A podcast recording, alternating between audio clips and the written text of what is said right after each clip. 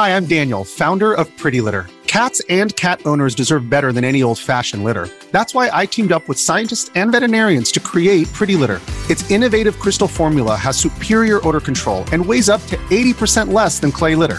Pretty Litter even monitors health by changing colors to help detect early signs of potential illness. It's the world's smartest kitty litter.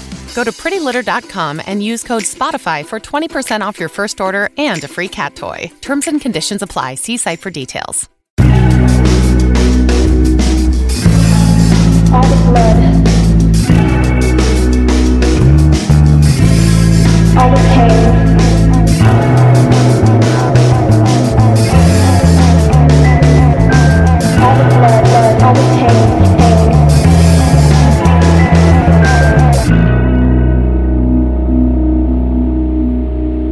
Hey, Crime Salad listeners, welcome back to another episode of Crime Salad. We're your host, Ashley, And Ricky. and we're here to talk some true crime. We are. But before we jump in, we have some lovely patrons that we would love to shout out Tiffany, Elizabeth, Georgina. Amanda, Ray, Michelle, and Marie. So, thank you guys so much for your support. We really appreciate it. I do more. And before we jump into the Lululemon murder case, just a few things. If you see or hear something, even if you're not 100%, such as a blood curdling scream from the building next door, begging for help, or if you hear someone shout, God help me, you should probably call the police. Once we get into the story, you'll see what I mean. And also, please let us warn you now that this episode will go over graphic content that may make some listeners uncomfortable. With that being said, listener discretion is advised.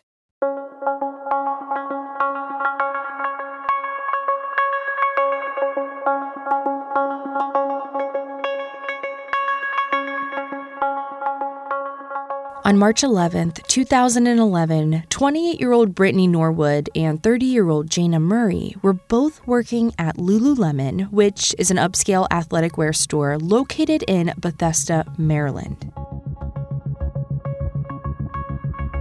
They had both finished their shift, locked the doors, and were headed home in opposite directions.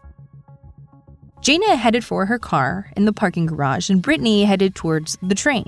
And within minutes of leaving, Brittany realized she had left her wallet locked inside the store with her train pass.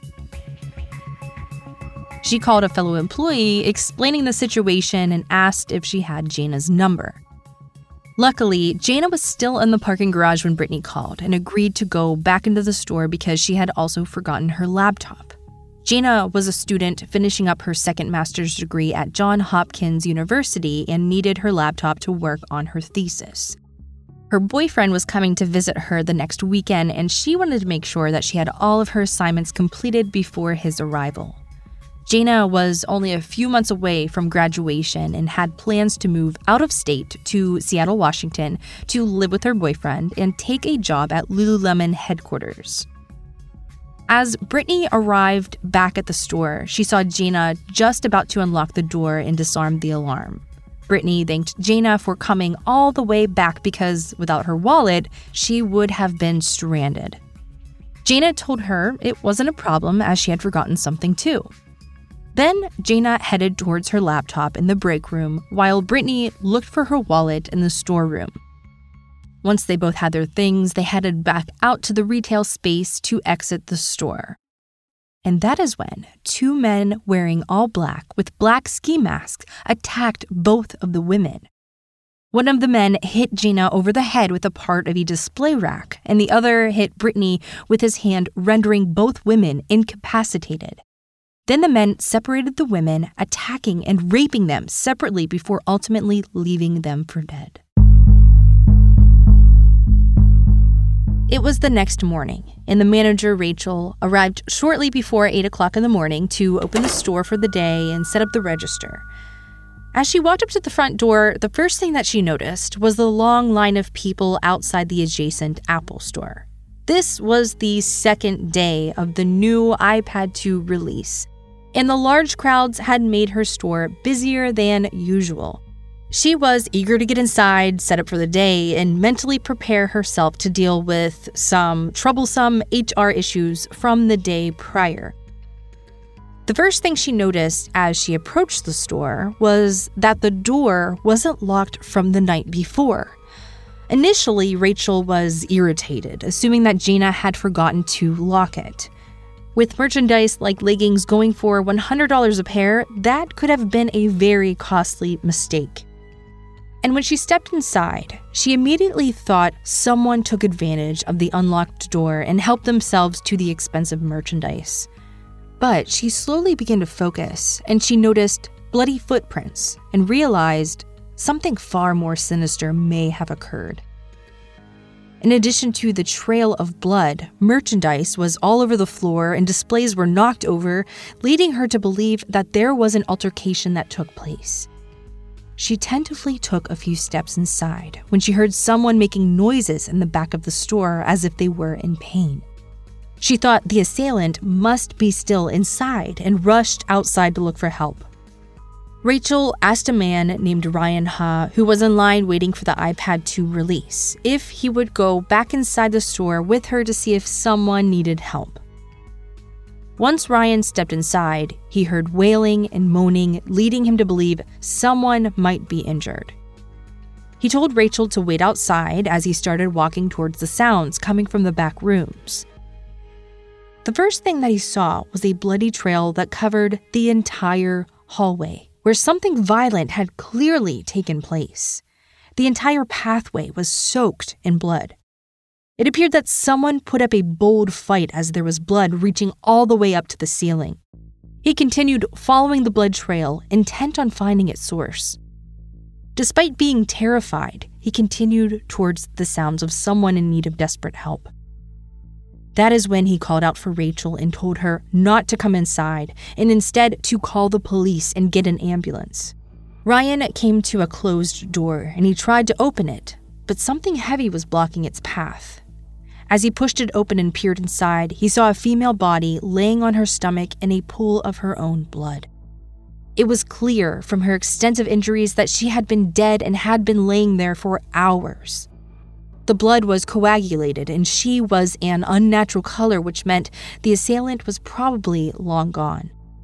He noticed there was a large, heavy looking red toolbox which someone had placed on top of the woman's back. Then he moved towards the pitiful mewling sounds and noticed a pair of legs. They were bound with zip ties, and the person's hands were zip tied as well over her head. She was too covered in blood, but appeared to still be alive. He noticed both the women had their leggings partially cut off their body, which made him think they may have been sexually assaulted. Once police arrived, they headed straight towards the victim who was still alive, hoping for information on the responsible party or parties. Unfortunately, she was unresponsive and in need of immediate medical attention. That person turned out to be Brittany Norwood, and she had been taken by ambulance directly to Suburban Hospital. Police found the second victim, Jayna Murray, lying face down in a pool of her own blood. According to the book The Yoga Shop Murders by Dan Morse, Jayna's attacker was much more brutal with her. She had been beaten with a display rod over the head, stabbed with a knife, hit with a hammer, mutilated with a box cutter, and left with a rope around her neck. She had been bludgeoned, stabbed, strangled, and sexually assaulted.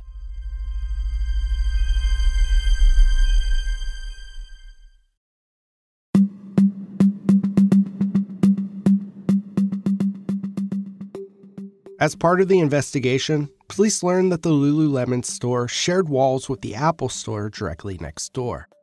During the estimated time of attack, they learned that the Apple Store employees were working late getting ready for the continued launch and release of the iPad 2 for the next day. When the investigators questioned the employees of the Apple Store, they learned that the night before, some of the employees reported hearing a violent encounter through the walls. One employee put their ear to the wall and heard a sharp scream. She said it sounded like someone was gasping for air. They could hear sounds of dragging, grunting, thudding, and high pitched squealing. One Apple Store employee asked a security guard if they should call the police. He said he didn't think it sounded too serious, and it was probably just people playing around or being dramatic. At most, he thought it might be a private argument which didn't require intervention. For the next 90 minutes, the employees continued to hear noises, including yelling, pleading, and things being thrown around. At one point, they could hear a female voice which sounded hysterical, saying, Talk to me, don't do this, what's going on? Later, they heard the same voice say, God help me, please help me, talk to me, please stop doing this. Once the noises stopped, employees forgot all about it and left the store just after 11 p.m. The next day, they were horrified to learn about the brutal attack that took place. After speaking with the store manager, investigators learned that Jayna wasn't even scheduled to work that night, but had covered a shift for another employee. They needed to determine if either of the women were directly targeted. They also learned that Brittany was a new employee at the store and had only worked at the Bethesda location for a few weeks. She had just transferred in from another store location that was overstaffed. Brittany was described as friendly and outgoing by her coworkers and had quickly made friends with the other employees. She had a lot in common with Jayna as she was raised in Seattle, Washington, where Jayna planned to move, giving the two employees a lot to talk about. Brittany was raised in a lower middle class family with nine children. She was the sixth in the birth order. Her father supported the family working in his upholstery shop, and he taught the family to work hard for their dreams and never give up. All of his children lived this motto, becoming doctors, engineers, and business owners themselves. And Brittany had dreams too. In high school, she was a soccer star who had many colleges looking to recruit her with full scholarships. That's how she wound up at Stony Brook University in New York. After leaving Stony Brook, she had briefly worked in the hotel business before changing course and working retail for Lululemon. Brittany had plans to eventually work as a personal fitness trainer for high level athletes. She looked at Lululemon as an opportunity to meet the kind of people who could help her fulfill those dreams. The day Brittany was attacked, she had a job interview later in the week at a fitness center with the type of clientele she always dreamed of working with.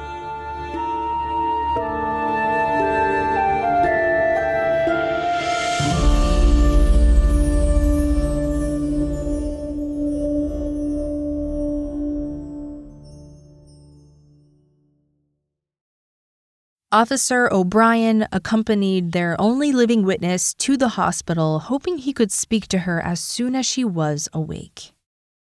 In the ambulance, he observed a number of cuts and lacerations on her chest, legs, arms, and forehead. The cut on her forehead was the worst of them all, spanning three inches in length. She also had a two inch laceration on her right hand that ran parallel to her thumb. That appeared to be a defensive wound while fighting off someone with a knife. Once they were at the hospital, Brittany reluctantly reported being raped and then assaulted with a coat hanger. She appeared to be in shock and wasn't fully able to assist in the investigation. However, the sexual assault examination surprisingly revealed no evidence of rape. Detective Deanna Mackey of the Montgomery County Police Department met with Brittany while she was still in the hospital the following day. By that time, she was surrounded by family who were all thankful she survived her harrowing ordeal. They knew she was lucky to be alive.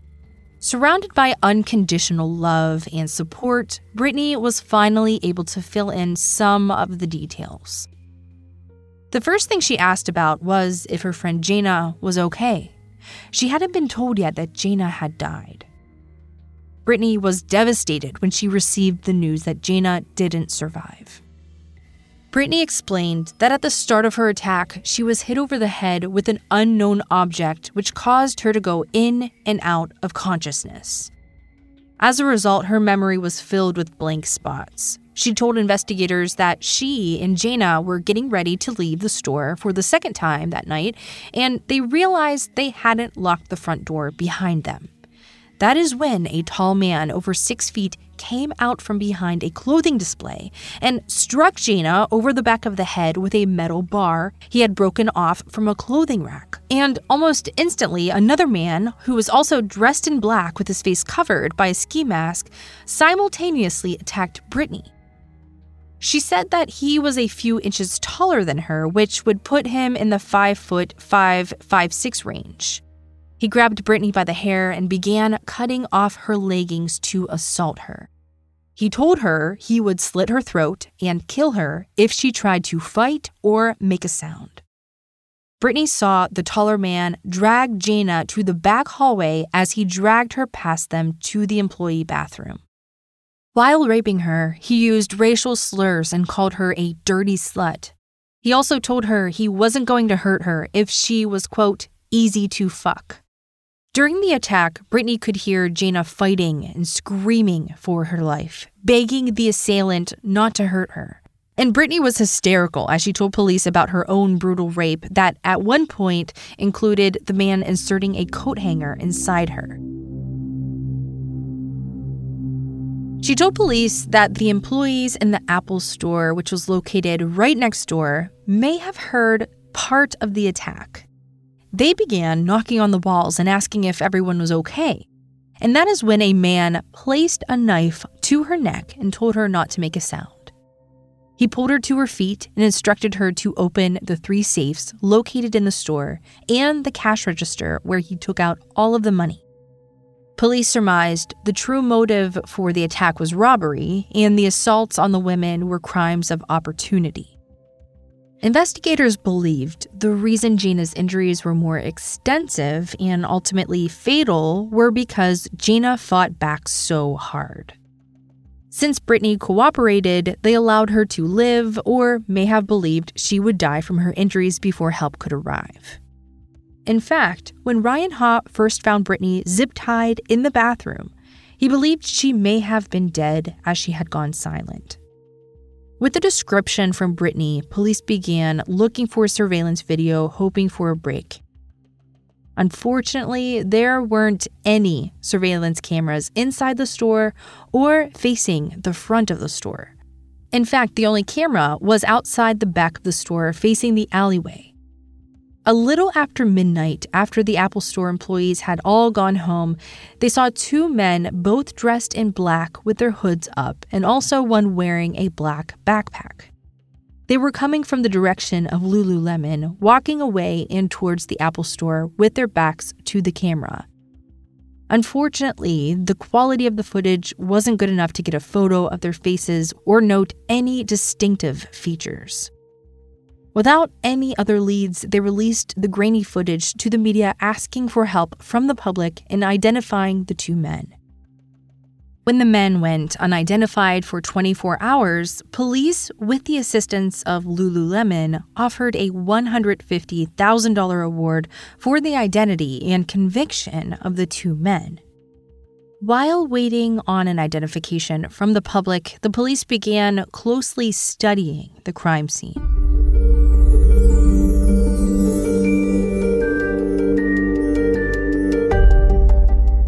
They knew that one of the assailants had dragged Brittany back out to the retail area to open the register in the store safes, which explained her footprints in blood.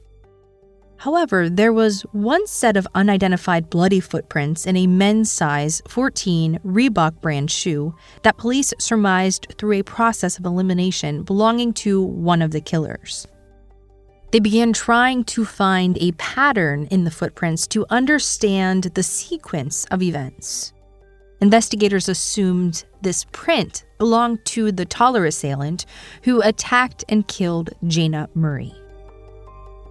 The pattern didn't make sense as it would sometimes head into one direction and then seemingly disappear.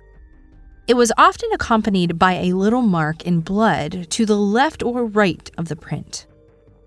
One of the officers noticed a big basket of athletic shoes located in the dressing room area.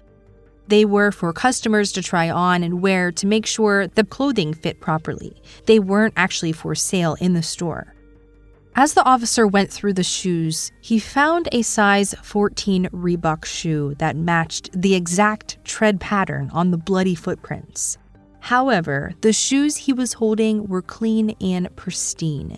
They weren't sure if this was a crazy coincidence or if the attackers had used the shoes to throw off investigators. Since the prints at one point ended at the sink, they believed that could be a real possibility. They decided to question Brittany again and see if she had any information on what the attackers' shoes may have looked like, or if she saw them trying to alter the crime scene in any way with the shoes. Brittany still hadn't recovered, but she had been released from the hospital and was finally home with her family. That interview took place on the 14th, three days after the attack.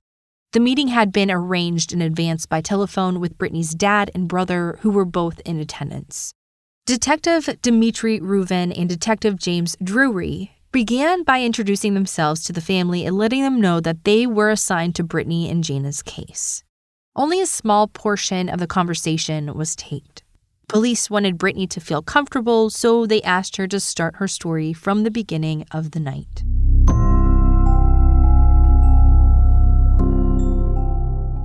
They were hoping she would recall new details, which can sometimes show up later after suffering this kind of trauma.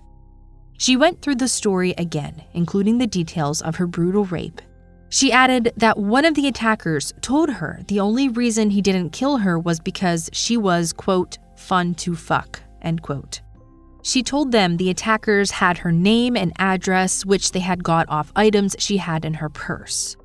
She also told them that at one point her attacker pushed her on top of Jayna's body, which explained why she was covered in Jayna's blood, in addition to her own. She became emotional during the conversation and looked down a lot, unable to look at the officers while describing some of the more degrading details she had to endure. She also told investigators that based on the voices of the assailants and the racially charged words they used during her attack, that both men were Caucasian. She also surmised that they were in their mid 20s. She told the officers that her family wanted to take her back to Seattle where they could care for her. But she was determined to remain in Bethesda to testify against her attackers once they were found and get justice for Jayna. Brittany's third interview took place at the police station on March 16, 2011. At this meeting, they asked her to come in and provide elimination fingerprints and hair and DNA samples. They also wanted to photograph her bruises and injuries. This interview was video recorded. She again went through the details of the attack with very little changes. When police asked her if she knew what type of car Jayna drove, she said she didn't know and she never had been inside of it. They also asked Brittany again if she could remember any more about the assailant's shoes. This line of questioning seemed to bother Brittany. She quickly said she didn't know anything about them and made an obvious attempt to change the subject. In fact, when police tried to go back to the shoes, Brittany became rude and said, We've already discussed that. Next. Her behavior in the interview made investigators want to take a closer look at their victim and completely eliminate her as a suspect. After she left, they decided to have her come back in one more time for a slightly more aggressive interrogation. However, before they could arrange it, her brother called them and said that Brittany had some more information that she wanted to share with them. They assumed she had remembered more details. She was unable to come in the next day, so they scheduled that interview for the 18th. For the interview on the 18th, Brittany was accompanied by her brother Chris Norwood and her sister Marissa Norwood. And during this interview, Brittany was more contrite than her last interview when she began getting frustrated and combative. Although she believed that their shoes may have been black, the matching print pattern of the shoe found at Lululemon in the store sample bin was white. They were still waiting for forensics to come back on the shoe to see if they could find any trace amounts of blood. During the interview, she abruptly changed the subject and announced why she was really there. She began by saying, All right, all right, I'm here because of Jayna's car. She said when Jayna came back to let her inside the store that Jayna had illegally double parked her car. She probably parked that way because she only expected to be there for a few minutes. She said before she was sexually assaulted, the shorter assailant made her move Jayna's car to a different parking lot. She told them the attackers were watching her the entire time and threatened to come and kill her if she talked to anyone or didn't come straight back. She told them that she went alone to move the car, and while moving it, she saw a police officer in a patrol car, but she did not want to try to attract his attention or notify him because she was too afraid. When asked why she returned to the Lululemon store, she again explained she was terrified to disobey her attackers, and they knew where she lived as her purse and wallet were still inside the store. So police asked for more details, and suddenly Brittany got very irritated again and snapped at the officer, saying, We've been over this. They informed Brittany that each time they talked to her, she would slightly change her story or the sequence of events. That is when Detective Drury told Brittany he didn't believe her story and knew she was lying, and he could prove it with evidence. He told her they had already located the police officer, and he first noticed someone sitting in Jayna's car with the lights on and not moving or exiting the vehicle. When he came back around an hour later, the car was still sitting there with someone still inside and the lights on. Two hours later, the car was in the same spot with the lights off and no one inside. By that time, Jayna was already dead. So, by her own admission, that person had to be Brittany. They told her it didn't make any sense for her to sit in Jayna's car for 90 minutes unless she was concocting an alibi. They also found both Jayna and Brittany's blood inside the car as well as fingerprints and hair belonging to Brittany. The police invited Brittany's siblings inside the interrogation room and told them they thought Brittany was lying and was responsible for Jayna's murder. Investigators told her siblings that Brittany was suspected of stealing at the first Lululemon store she worked at from both employees and from the store itself. They explained that this was the real reason the store transferred her to the Bethesda store. There was even talk about setting up a hidden camera to catch Brittany stealing. They then left Brittany inside the interrogation room with her siblings. Chris and Marissa asked Brittany if she did this, and she put her head in her hands and said, I've ruined our family. At the time of that fourth interview with Brittany, investigators had already been very productive in gathering evidence. They learned that instead of firing Brittany when they first suspected of her stealing, the company chose to transfer her to the Bethesda store instead. Brittany's new manager was already aware there were allegations of theft surrounding Brittany and had other employees watching her very closely. Within days of being at the news store, things began disappearing from coworkers' purses and from inventory. The store had a mandatory bag check each night for all of their employees, which began when Brittany started. The night of the 11th, Jayna asked Brittany to look inside her bag, where she found a pair of leggings with the tags attached. She asked Brittany for a receipt, and Brittany told her that the employee who sold her the leggings forgot to give her a receipt. So Jayna said, Okay, that's fine. I'll check with the employee tomorrow. Have a nice night, and Brittany left. That's when Jayna called the employee and confirmed that she had never sold Brittany a pair of leggings. Jayna then called Rachel, her manager, and said, quote, We've got that lion bitch, end quote. Then Jayna set the store alarm, locked the front door, and headed to her car in the parking garage. And within minutes of leaving, Jayna got the call from Brittany that said she left her wallet and her train pass inside the store. Investigators believe that Brittany lured Jayna back into the store where she viciously attacked and killed her, and then staged it to look like a robbery. All in effort to keep Jayna from discovering she had stolen the leggings, not realizing that Jayna had already caught her and informed Rachel. Later that afternoon of the 18th, Brittany was arrested for Jayna Murray's murder. Seven months later, Brittany went to trial where the depravity of her actions were finally revealed. It was determined from the evidence that the attack had to have lasted at least 17 minutes and probably longer. Jayna was alive for each and every injury up until the very last one. The medical examiner, Mary Ripple, determined there were 331 separate injuries to Jayna's body. She testified that I believe she was alive for all of them. She testified that Jayna had sustained at least 331 injuries that included brain bruising, stab wounds, strangulations, chipped teeth, and finally a severe trauma to the base of Jayna's brain. Ripple testified, That area of your brain is pretty critical to you being able to function. She wouldn't have lived very long after that she would not have been able to have any voluntary movement to defend herself. Jayna had an extraordinary will to live, as evidenced by the blood spatter patterns on the wall.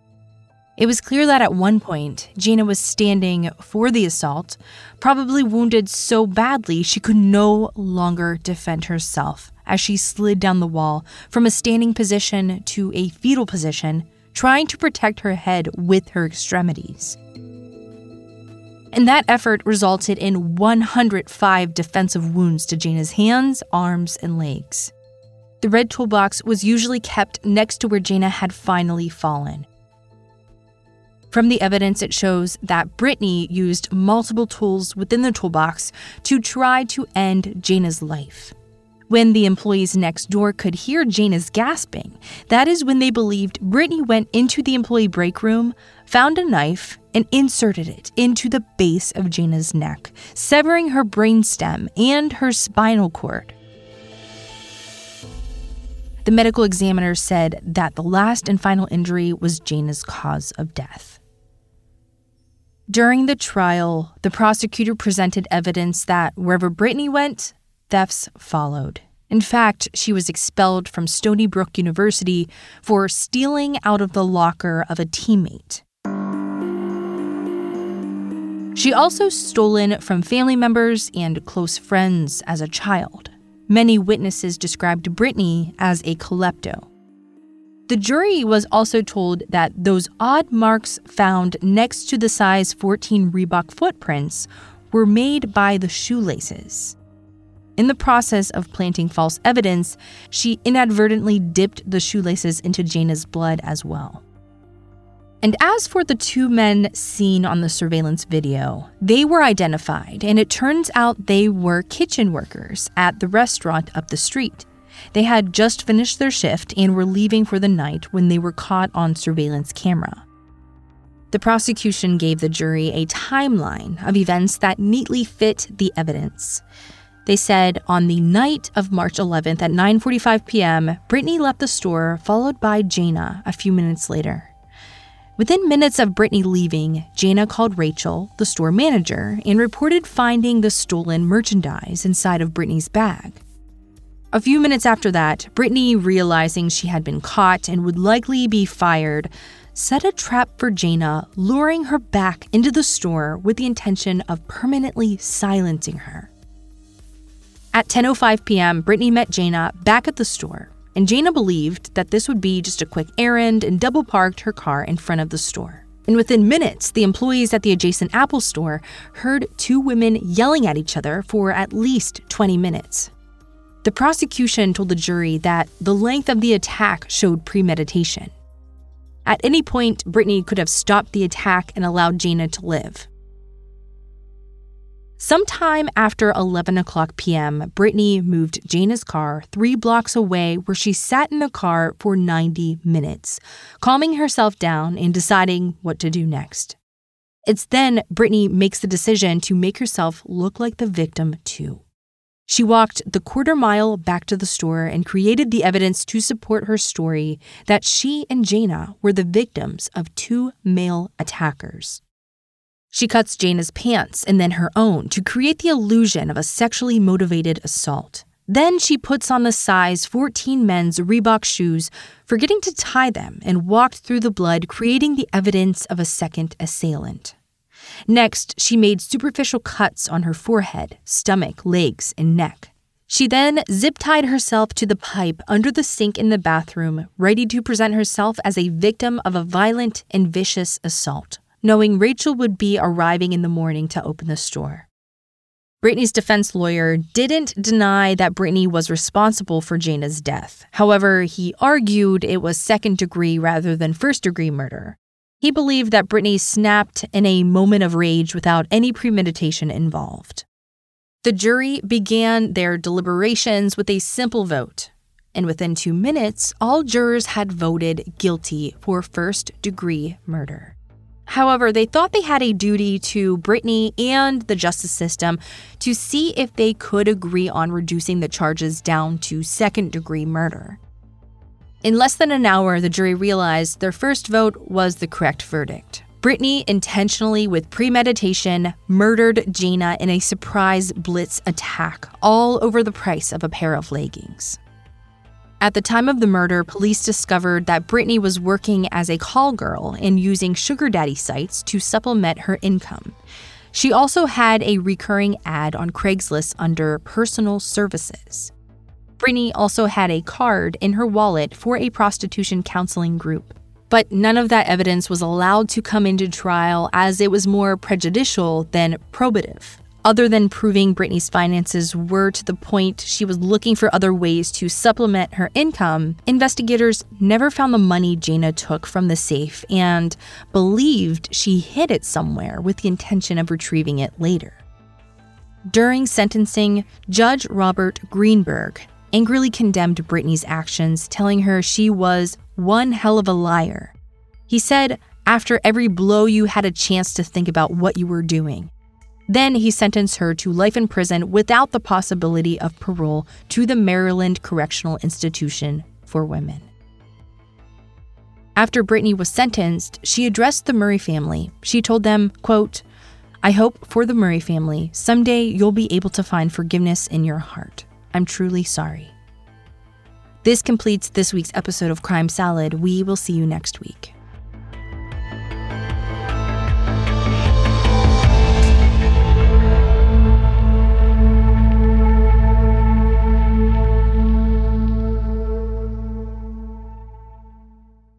Crime Salad is a weird salad production. Are you kidding me? That was perfect.